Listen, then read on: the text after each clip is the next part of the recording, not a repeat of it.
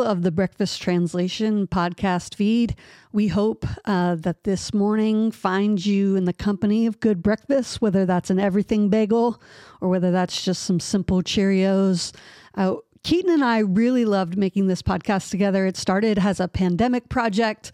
And then it became something richer, something more beautiful, something that we loved making. We loved hearing stories from other people who were listening in on the conversation.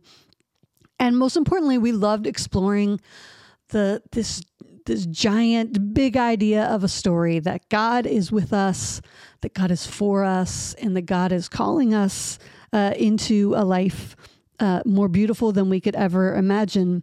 One of the things we saw as we looked at these ancient stories was the way that the movement of God often happens in community it happens when people are together. We saw this uh, whether it was the the Old Testament story of Israel moving across the desert and through the wilderness together towards the life that God was calling them to. We certainly saw it in the stories of Jesus as he walked through his city and has over and over again his encounters with other people were what uh, brought the picture of God to life, what brought the kingdom of God to life. We saw it in the stories of the early church and how often uh, resurrection became more and more true because they shared their life together. And so, with this Withness podcast, we're going to explore what that means. Uh, whether or not it's a, an actual word, withness, we believe, is something we want to be a reality. What does it mean to be with each other? What does it mean to do what the apostle Paul says we're supposed to do to to grieve with those who grieve and to rejoice with those who rejoice. In our first season, uh, we're exploring stories of loss, people who were with their favorite people as they died, and we're looking at what it means uh, to be with each other in grief. We expect we'll do this for a few seasons and we'll get into uh, some fun stories too. We're finding lightness along the way, even as we participate in these heavier conversations. We hope you'll join us and look for us on Apple Podcasts, Spotify, Google Play, all the places where the, the podcast fall out of the sky. I've been loving thinking about this word and looking for it in the world and even more importantly, looking for the places where we fail at withness.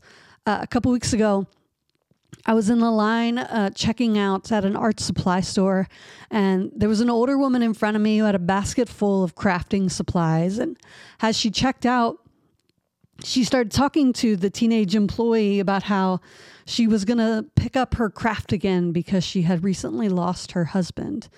And it was this moment where I know she just wanted somebody to be in it with her, to see her trying again, to see the loss that she was carrying, to see and to hear how she was trying again to find life. And I, I watched this play out as the teenage employee just didn't quite know how to handle uh, what the this woman was putting on the counter. And I and I saw how badly she wanted this connection.